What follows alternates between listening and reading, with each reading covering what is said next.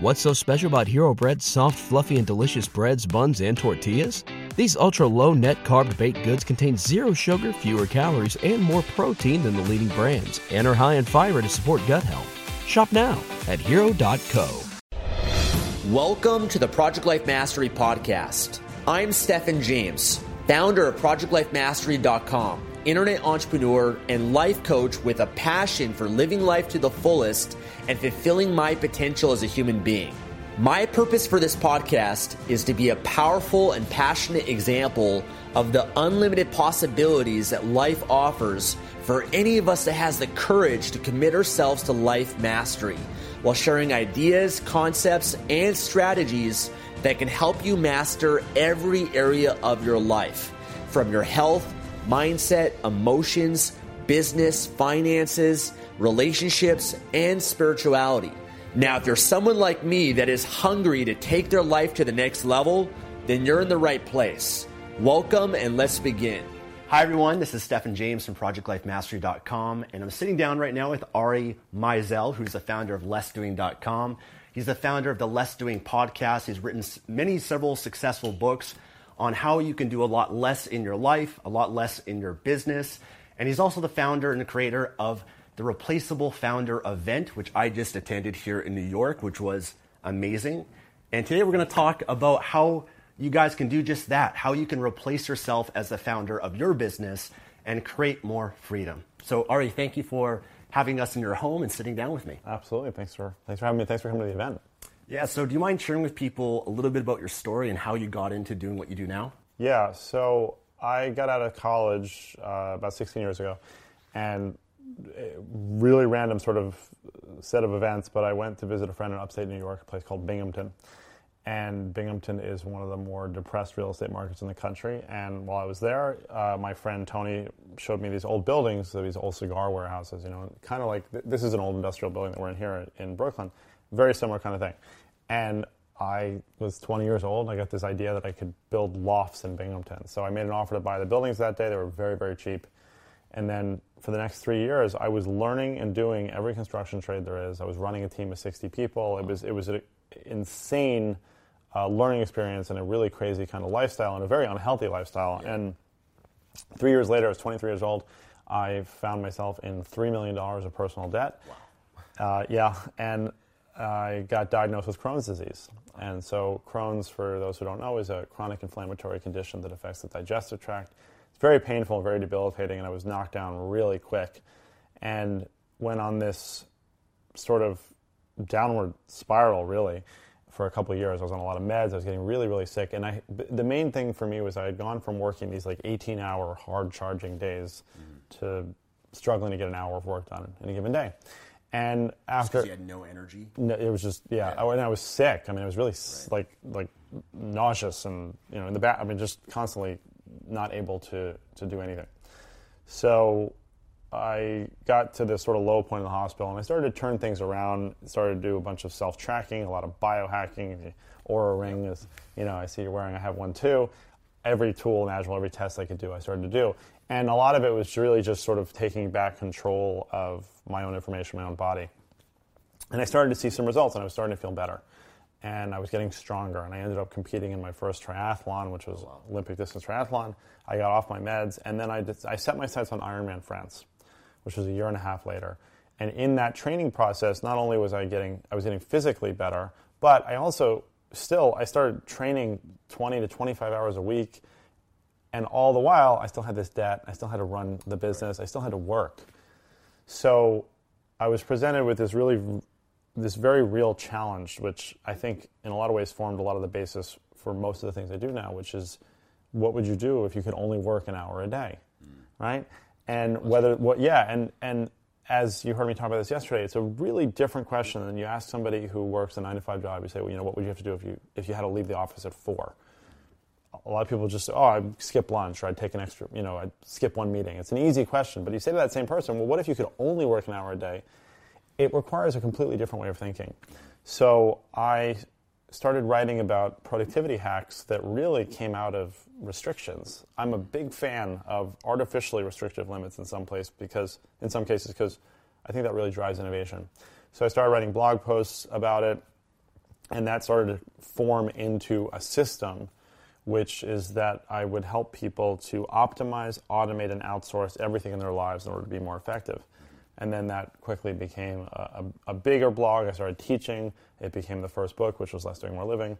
And now, uh, over the last several years, that's really morphed into much more of a business growth methodology that we call the replaceable founder. And the goal is to make people as replaceable as possible so that they can have focus, flexibility, and freedom.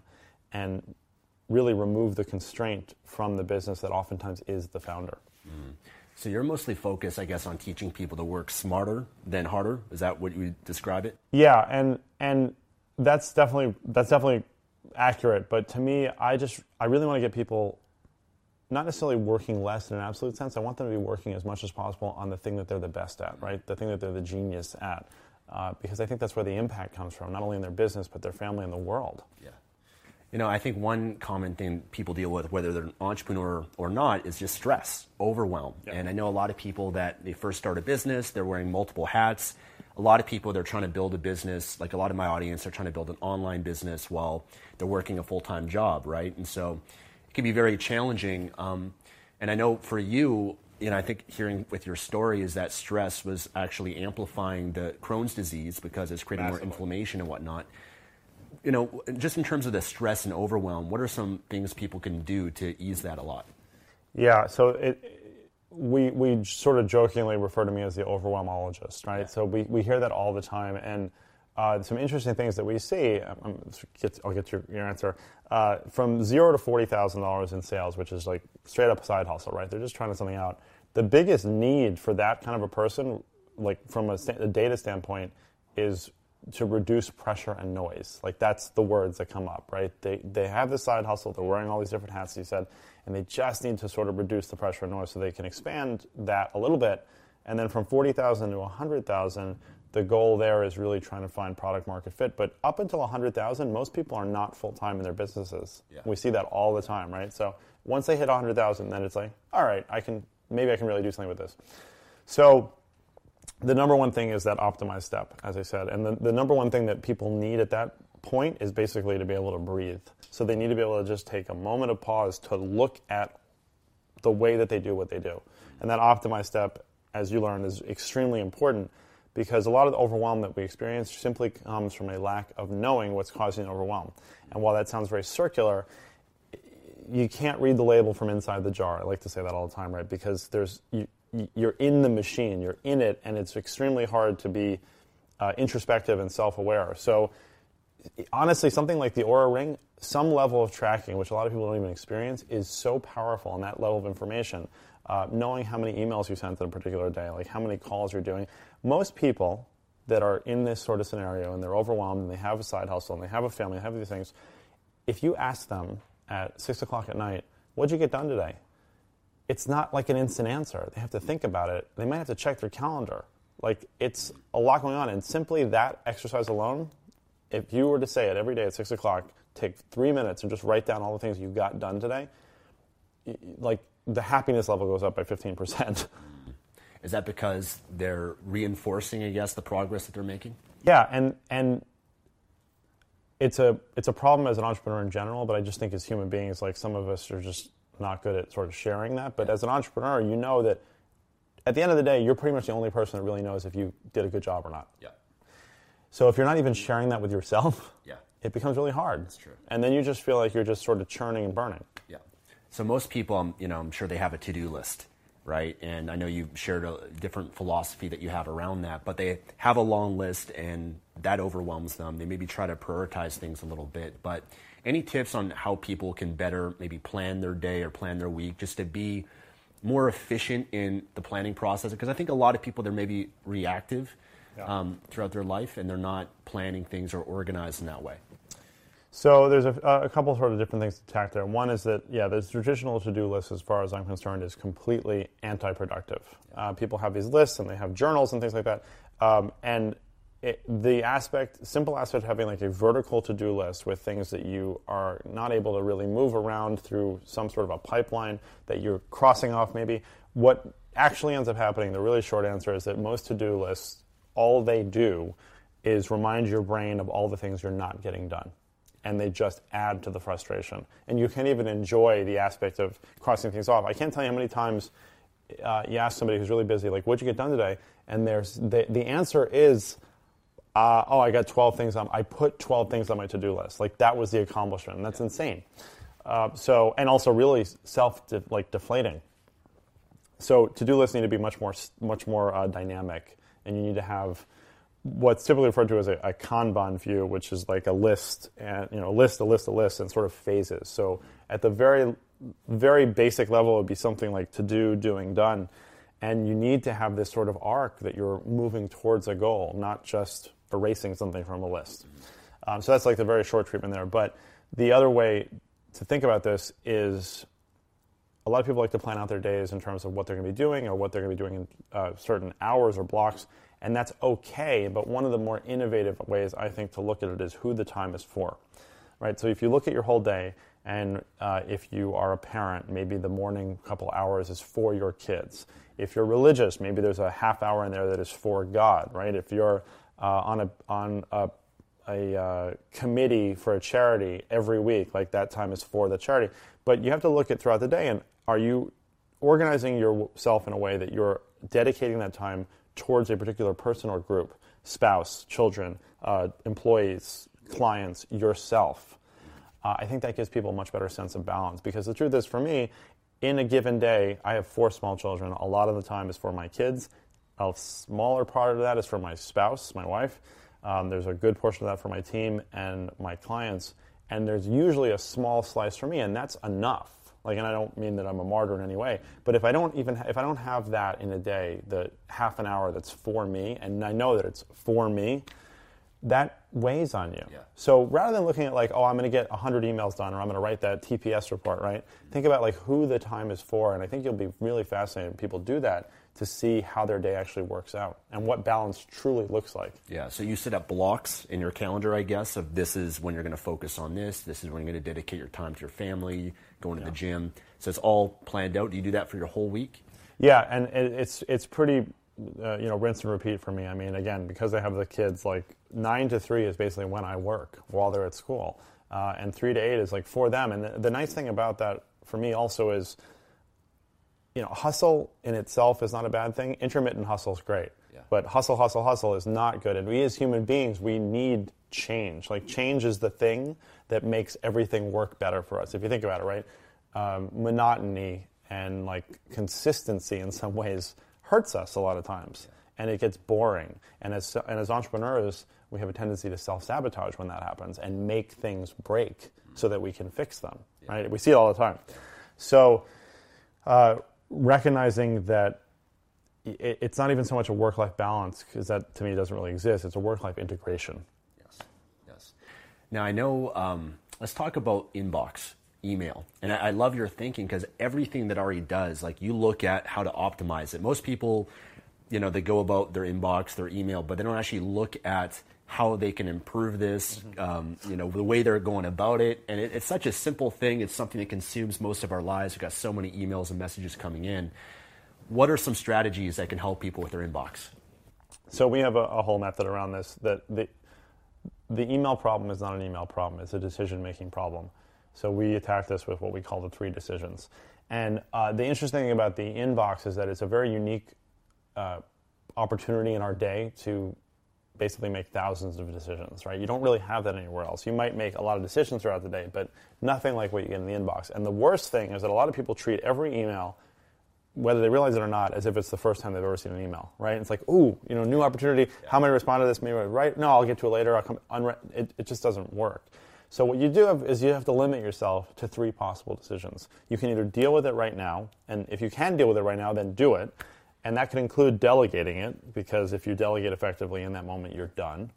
You could delete it, which is you know to say no essentially, and also sending an email that is basically a confirmation, like got it, thanks. Shouldn't do that. Uh, or you can defer it to a time that is more effective for you to manage it, and that could be a few hours later. It could be a few weeks later. But fooling ourselves into thinking like we're gonna get to it doesn't doesn't make any sense, and it also makes it very passive for us. The other thing about it is that the inbox is an area where it's very easy to allow yourself to lose control, whereas most of us really need control as an antidote to stress. So, you know, the biggest like control freaks in the world, they won't let anybody else touch their inbox or they won't let systems in there. It's like their thing. But they're actually really being controlled in that environment. And some semblance of control, we're saying this is our tool and this is how we're going to handle it, and these are the decisions that we can make, makes it extremely powerful. Not to mention that this is a model for how you make decisions in general. So that's again, we you know, inbox is a great way to sort of teach this, but it, in truth, it really is how we make decisions in general, and there are not a hundred different decisions for everything that we see. Got it. Now I know um, I want to. You, you, have a lot of tactics, which I love. You're very practical. You're very tool driven. Um, in terms of email, is there a certain um, you know email provider you re- recommend more than others? Because there's a lot of options that people have, but there's certain features that I know that some have that might be better. Yeah. So w- I really try my best to be kind of tool agnostic with what we teach. Uh, I would say kind of clearly, like if you're still using AOL, which some people yeah. do, like it's going to be really hard to be productive with your email.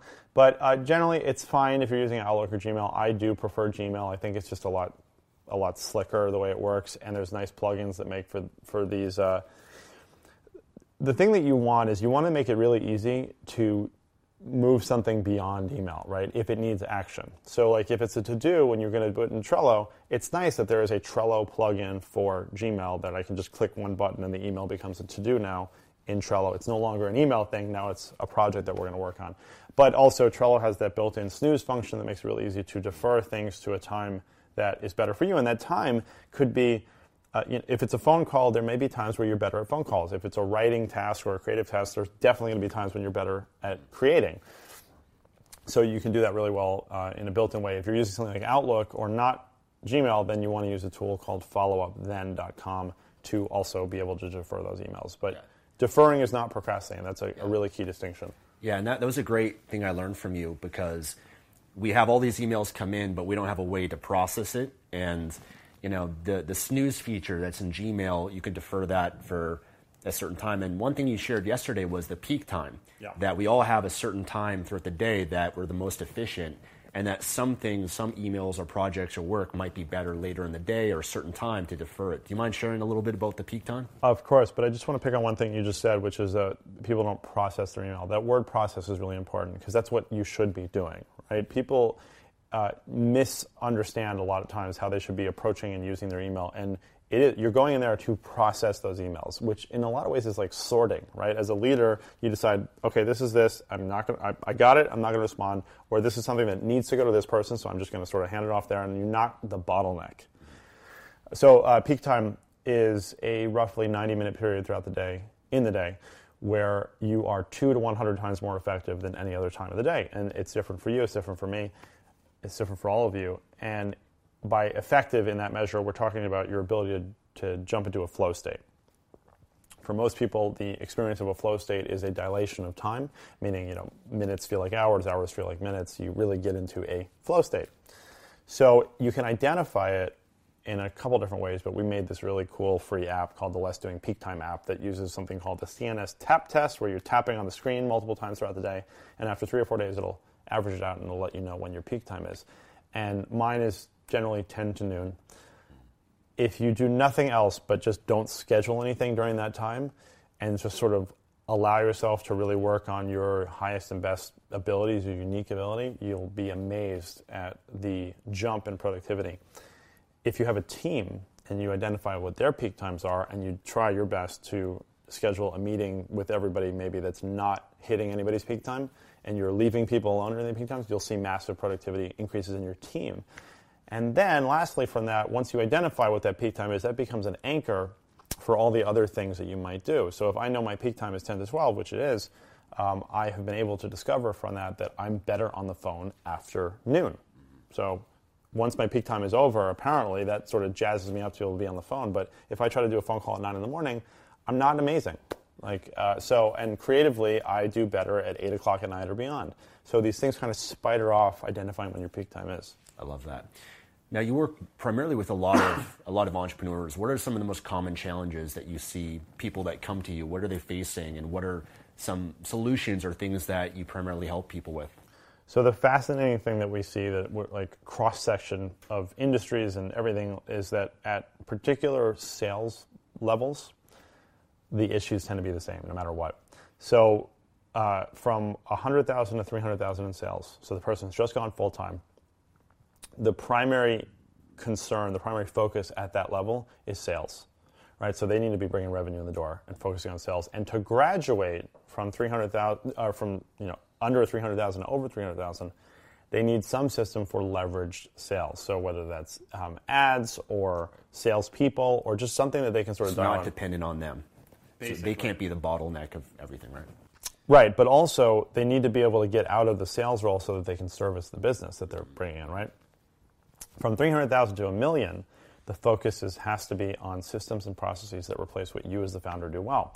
Because now you're going to become a victim of your own success. And we see this all the time. I can't tell you how many times I've seen companies that are stuck. And you know, it, it, it's, a, it's a great problem to have, but stuck at $900,000, $950,000. They cannot break a million dollars because they're crushing themselves under the weight of their, their own success. So you need to be looking at systems and processes that, that replace what you do well. And the question at that point for the founder from 300,000 to a million is typically, and you can think about this for yourselves if you're at that point, is how do I get ahead? When you flip over the million dollar mark and the next range is a million to three million, now the question becomes how does my team get me ahead? And at that point, you're really focusing on building a team and putting in those structures for the team so that they can grow. And then from 3 million, 3 million to 10 million, the question flips from how does my team get me ahead to how does my team get ahead. So from 3 million to 10 million, you're actually becoming a real leader. Interesting. And you focus, and you have to focus on leadership systems. It's fascinating. 3 million to 10 is where we start to see people really developing a C suite. Mm. Oh, yeah, and again, across industry, like these are the issues that we see. Yeah. You know, I, I, can relate to this, and I think a lot of people when they first start off, like uh, a lot of my audience, they start selling on Amazon or publishing books, and they're more of a solar entrepreneur, mm-hmm. solopreneur. But um, the level of thinking that got you to a certain point is not going to get you to where you want to go, right? And there's different beliefs because I know for myself, I struggled with that where I had fears that, and I think a lot of entrepreneurs can relate of giving up control or only I can do this, no one can do this as great as I can. It's like an ego thing. And you have to release that and, and start to think in a different way to bring on a team and outsource. And you also, we'll maybe talk about this in a bit, you share ways to outsource that – are different because a lot of people you don't necessarily have to have a team. There's outsourced services where you can bring someone in or have VAs that help you without having to spend a lot of money or have full time staff. But yeah, what are your comments? Yeah, I mean, so I, am I'm, I'm uh, very very protective, I guess would be the right word, of allowing people to become team members, right? Um, and not for uh, several different reasons, but not the least of which is that you just don't need people that are team members when you can outsource and work in a contractor way with so many different people. It expands your ability to be able to work with people across the globe. Technology obviously enables that. The, the thinking that, A, you're the only person who can do it is obviously very limiting, right? Uh, because then you really don't have a business. What you have is you own your own job. Yeah. If it's, uh, right? the second uh, aspect there is that to imagine and think that the greatest talent in the world, which you have access to, but to think that the greatest access, the greatest talent in the world is in your zip code, that's a problem, right? right? Um, so, uh, and, and, and that's that's just limiting beliefs. It's just sort of uh, the past and thinking that that's how the way that's the way that things were done. Um, but, uh, and then furthermore, is that when people are able to work in their own environments in their own way and have their own flexibility, you're going to get better work out of them. I would rather a contractor that's working eight hours a week in their own home, in their comfortable environment, than a full time person that's 40 hours a week in the office because we know that for most statistics, those people are producing eight hours of work anyway. Right? And you just create this culture that makes no sense. So on my team, I have three people that work for me and I actually had seven when we were smaller, and we've gone down to three, right. uh, which has been sort of a natural process of people replacing themselves. And now we have hundreds of contractors working for us. I also have uh, companies in our program that have gone from you know five hundred thousand dollars in revenue to twenty five million dollars in revenue without without increasing their team. Mm. So that's just being more efficient, optimizing what you're already getting from your team. Yeah, and and the thing is, is that the people that start out at sort of an entry level and grow with you, you have to allow them to grow. And if they can't be replaced, then they can't grow into another position. And when they do grow up into another position, then they can manage a lot more outsourced contractor type people. Uh, and there was one other thing I wanted to point out about that, which is uh, it's really empowering, right? Because they become part of that growth engine, and they get to almost be entrepreneurs in the company themselves because they get the freedom and the resources to make that happen. So you can grow. And the biggest myth that I think a lot of people have is that they think that when they're growing or when things get complex, like we just need more people. So many people come to me saying, like, we just, we, you know, I need help hiring more people. It's like, why don't we look at what you're hiring them into first? Yeah, makes sense. So, uh, do you mind sharing with people some ideas or things that you outsource in maybe your personal life just to show people, give them examples of that, and then also in your professional life as well. And maybe yeah. I'm not sure if you're able to share some of the services that yeah, you utilize for that, but that'd be great too. Yeah, so the, the main virtual assistant service that we use is something called Magic. So people can go to less.do slash magic and uh, experience We'll them. link to that below. So less.do slash magic. M A G I C. I see, yeah. Okay. So Magic is uh, a team of virtual assistants. It's what's called an on-demand service. So we don't get one person, which I, I don't like having that because to me that's just another bottleneck. Right. Uh, and it's they work very seamlessly together. Their response time is 30 seconds, 24/7, and we probably do three to 400 hours a month with them wow. between the business and my personal life. On the personal side of things, I have four small children, seven and under. Uh, Magic handles everything with insurance and health forms and applying to schools and signing up for summer camps and arranging travel, uh, piano lessons. Like they deal with all of that stuff so that I can focus on being a dad, right? I never have to worry about the logistics of anything. Anytime we have to buy something that's not on Amazon, I pretty much have them do it because I don't want to, to sign up for things. Yeah. Uh, and then on the business side of stuff, so they deal with a lot of our customer journey. So when we have touch points with people that are Facebook messages or text messages, they'll do some of that we actually use them to optimize several of our processes in a very manual way to figure out where things work and where they don't. Uh, the event that you were at yesterday, they planned the whole thing. They booked the space. They dealt with the caterer. They did the invitations. Everything was run through them. So we really try to push the limits uh, of what can be done. And when we hit a limit, it usually just means that we need to create a process for it, and then they keep going. Mm. And one thing you do is you just send like a voice message to them like, hey, send send this book to to so and so, or book this flight, or research this for me, and then how how fast do they typically get back to you? And then how much training, I guess, is involved? Because I think some people might think, oh, I don't want to give up that control. What if they make a mistake, or what if they do this wrong? Anything around that too?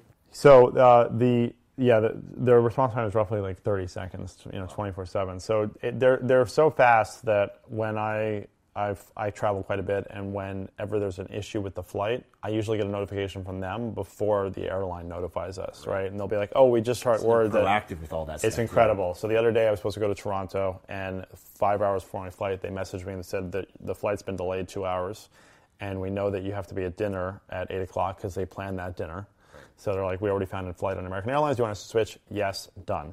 You know, oh, great. Here's your boarding pass. Uh, you know, you have 24 hours right before to check in. You get the 24 hour notice 20 or three minutes later, they've sent me my boarding pass. You know, so uh, it's it's just excellent that way. And then, uh, what was the second part of the question? Well, so just on that point, so are you training them, I guess, initially oh, yeah. for that, and, and, maybe providing like a, a, system that you first create before you outsource? Like, here's here's my preferences. Here's you know my you have yeah. to give them, I guess, some personal information like credit card information, passport information. Yeah. So obviously, I'm pretty good now at like sort of foreseeing what might be need needed. But the, the biggest thing is that when you're working with outsourcing or with virtual people in general or you know uh, remote people, you can't look at it as like you're just sort of like moving through time. Like you really have to be retroactive or re- retrospective about some of this stuff. So a lot of times, if I were to ask them something and they needed more information from me, I would give it to them. But then I proactively will say to them like, add this to the process for next time. You know, so uh, I like my calendar invites to be very detailed. I like the address. I like all the notes to be in there. So it, that just took one time of them making a calendar invite for me and not having the address in there for me to say, look, every time from now on when you make the invite, uh, then put the address in. And now they put that in their processes. But a lot of people would just be like, oh, like that was annoying. And then next time they'll be oh, you know, like I don't want to make the effort to like go back and tell them to fix it. So they can't fix things if we don't, they don't know that they're broken. So a lot of this is just around communication, and you can communicate this stuff and uh, not assume that it's just going to be fixed on its own. Yeah. And then in terms of um, the fear, I guess people have, even around like people often ask me, how do you give like your credit card information or things like that to a team member or someone that you're outsourcing that to? Because I think there's a bit of fear around that. Yeah, so for those people who really do have those kinds of issues with it, uh, those sort of really ingrained issues, then you just have to start with something small. And it it's not that they're going to you don't have to look at a virtual assistant as like an all or nothing. You know, we talked about this yesterday. Right? It's not a binary activity. There are levels of delegation. We actually think there's six the way we teach it.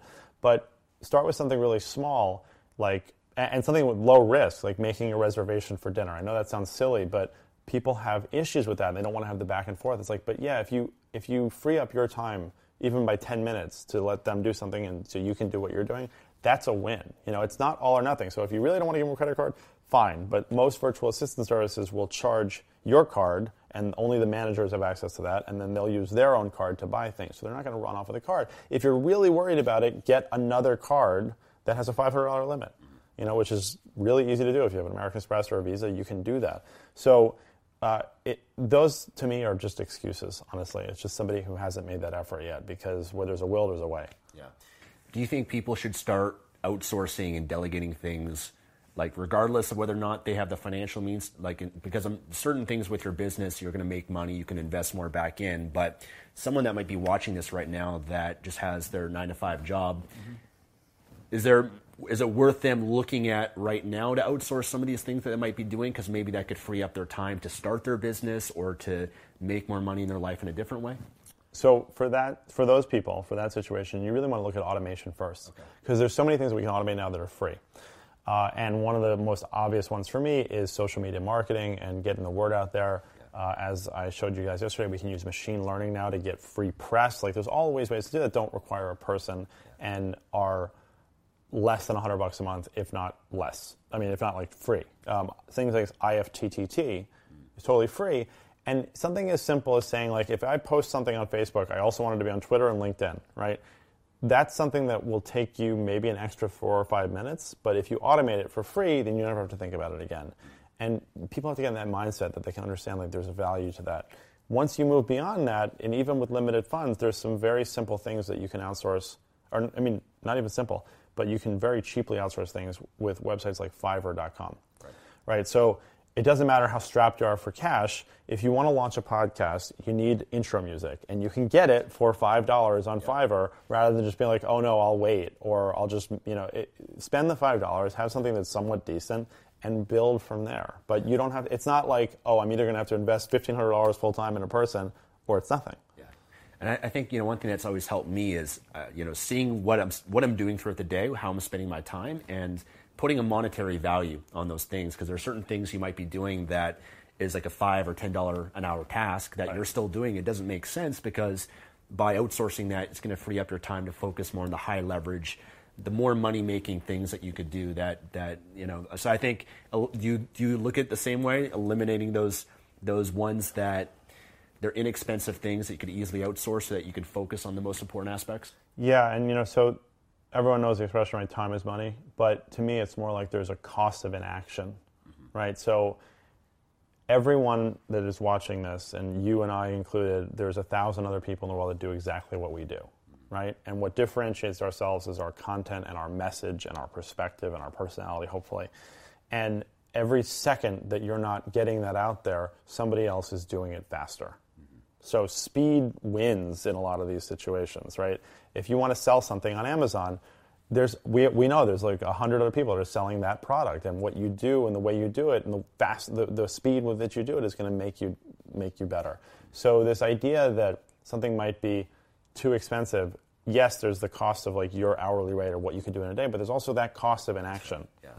Yeah, that's that's one thing that you helped me with yesterday because I noticed that was holding me back at different times where I'd think I'd always look for ways to get something cheap, you know, and sometimes that would not be the best way of going about it. But yeah, just how you frame things of looking at, okay, what's the benefit that by doing this can provide for you, and then what's the cost of inaction? You realize that you're missing out on that that growth, that financial finances that you can earn by not doing it. So Well, so I, and I think a, a really nice way to sort of put that is that sometimes the bargain is being done. That's awesome. So, what are what are some tools? What are some of your favorite tools that you use um, in your business or personal life? So Voxer with a V is probably V O X E R. Yeah, so Voxer is like single-handedly really transformed my business. So Voxer is people might be familiar with WhatsApp and Telegram things like that. It's essentially a voice messaging app, but it's asynchronous, right? So it's not live like we're doing right now. Um, I can send a message at four in the morning my time, and somebody in Australia can respond to it three hours later, whatever it might be. The coaching program that I run, typical coaching programs are one to one or even if they're in a group, but it's live, you're doing group calls or you're doing one on one calls an hour a week, whatever it might be. With my program, the people that I work with get unlimited Voxer access to me. So there's people that I talk to every single day for a minute and a half sometimes. And we just move the needle so much faster. They never have to schedule a call with me five days in advance for 45 minutes to get the three minute answer they need. It's also how I work with my team. Everyone who works with me is, uh, is a mother and they have kids and they have crazy lives and we can work really effectively and never have to wait, and I'm never the bottleneck because of it. So Voxer has been huge. And then another one, which is another communication tool, is Intercom. So Intercom essentially works like a shared inbox for email, text message for the business, uh, Facebook Messenger for the business, Twitter, and live chat on the website. And what that means is that any one of us could go on vacation with very little notice, you know, and their communication is shared, and nobody's going to be left hanging. Again, no bottlenecks. I'm constantly looking at how to remove bottlenecks. So those two are two and, of the most important tools. And that one too, because you know, a lot of people they have to go to their Facebook Messenger, their Twitter Messenger, their email, and there's so many places they're going to. But this is everything integrates with it, so that all the messages are in one place, and then yeah. you respond from Intercom, and then it goes off to Facebook or Twitter. Yeah, and uh, one very simple thing about that is there's so many people who have situations in their business where there's someone working with them and they will CC them on an email just so they're aware of it, right? Or forward them emails just so they know it happened. So this completely eliminates that because you can just tag them in the conversation. It's not creating additional messages. It's just a great tool. Yeah. Okay, and I know you also use for project management. Do you mind sharing what you use for that? Trello is my favorite tool. And again, I am tool agnostic, generally speaking, but Trello has just been so great. It's so dynamic and so uh, easy to work with, and it's free. Uh, we use the free version. Um, we use it for our sales pipeline. We use it for our like team to-do list, our, our task manager, and then we also have this basically like a dashboard that we've created for the members in our group, so we know kind of where they're at. And it's just really malleable. We can automate so much in and out of it, and you can get started in five minutes and have a workable Trello setup. That's awesome.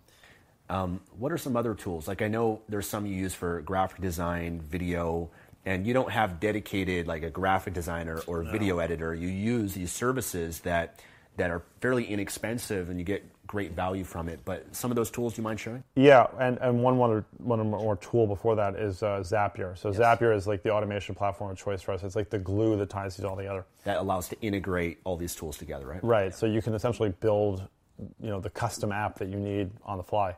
Uh, in terms of services, yeah. So we're, as I mentioned, Magic. Of course, we're using Design Pickle for graphic design work. So 370 bucks a month for unlimited graphic design. They do all of our social media images, um, all of our like Facebook headers. Uh, they did the, the cover, the back cover for our book, like everything that we need. We're also using a company called Automation Agency, which is unlimited website stuff essentially. So anytime we need to make a change on our WordPress site, they do that. It's $249 a month.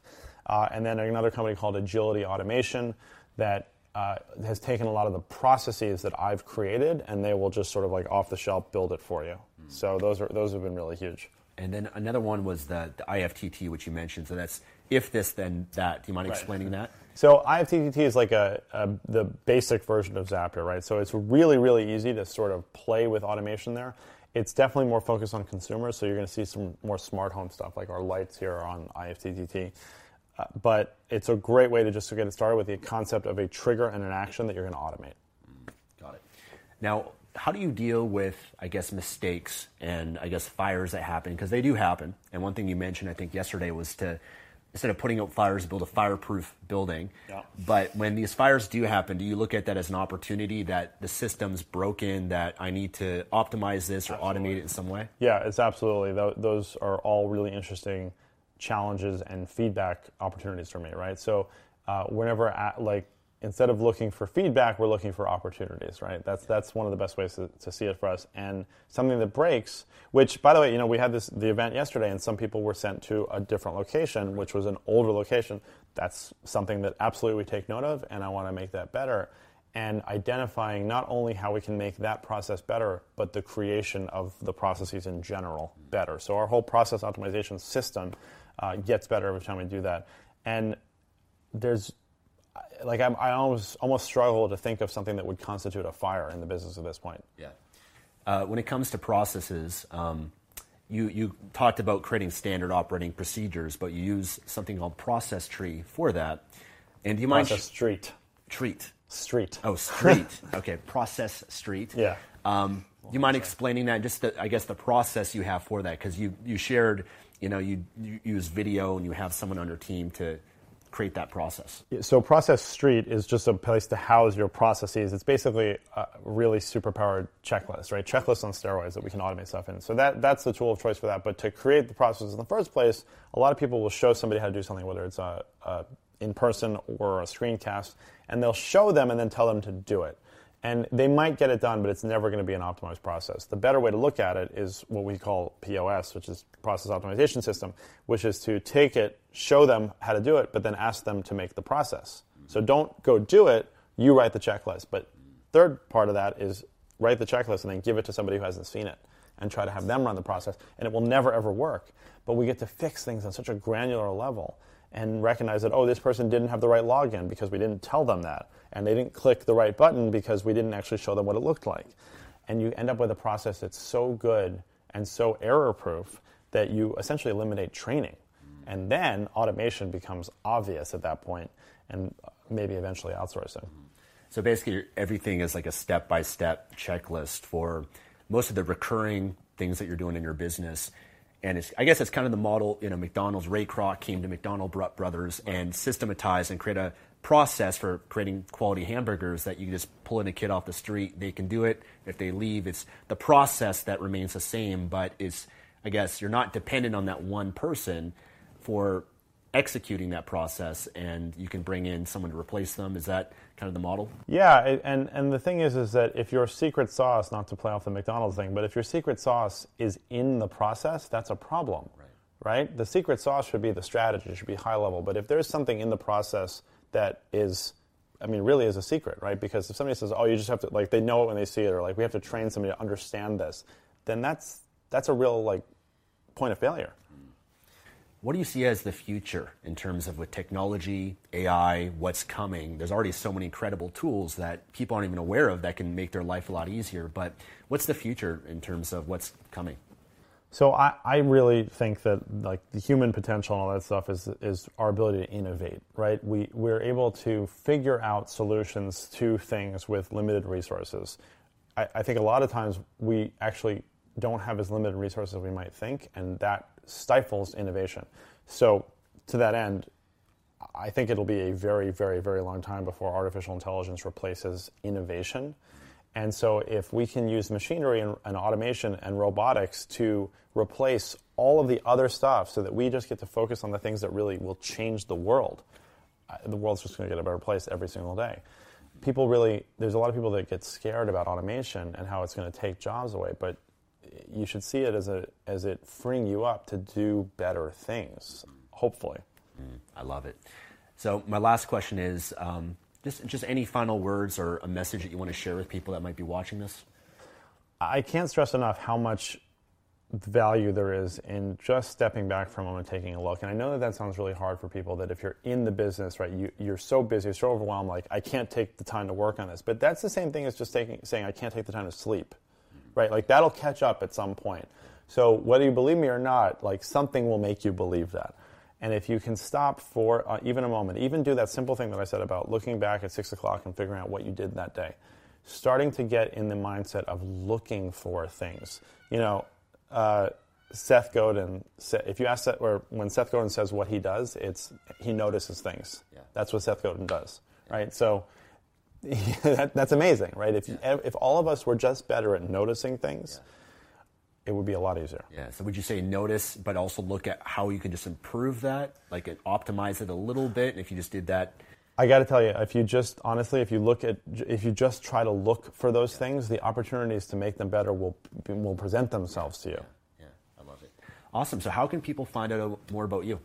So everything that we do is at lessdoing.com. The podcast, the books are all there. But uh, specifically, people should check out less.do slash foundations, which is this really cool little mini course that we made. It's five quick free videos that will really kind of give you an understanding and give you some practical things you can do to help grow with less pain so you can focus on what you do best. Awesome. So check out less.do slash foundations. I'll link that for you guys and also link his website for you guys as well. But highly recommend to check out Ari and his incredible work. If you get a chance to go to one of his events, you've already got a business and you're looking to free up more time, automate, optimize it, this is the guy to go to. Thank you so much, Ari. Appreciate it. And thank you guys for watching. If you enjoyed this, hit the thumbs up here on YouTube leave a comment below, and subscribe for more videos. Take care.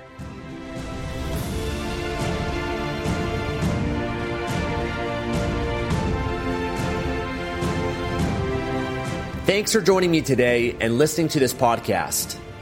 If you enjoyed this episode or received any value, then I'd love for you to leave an honest review on iTunes and subscribe to the Project Life Mastery podcast for future episodes.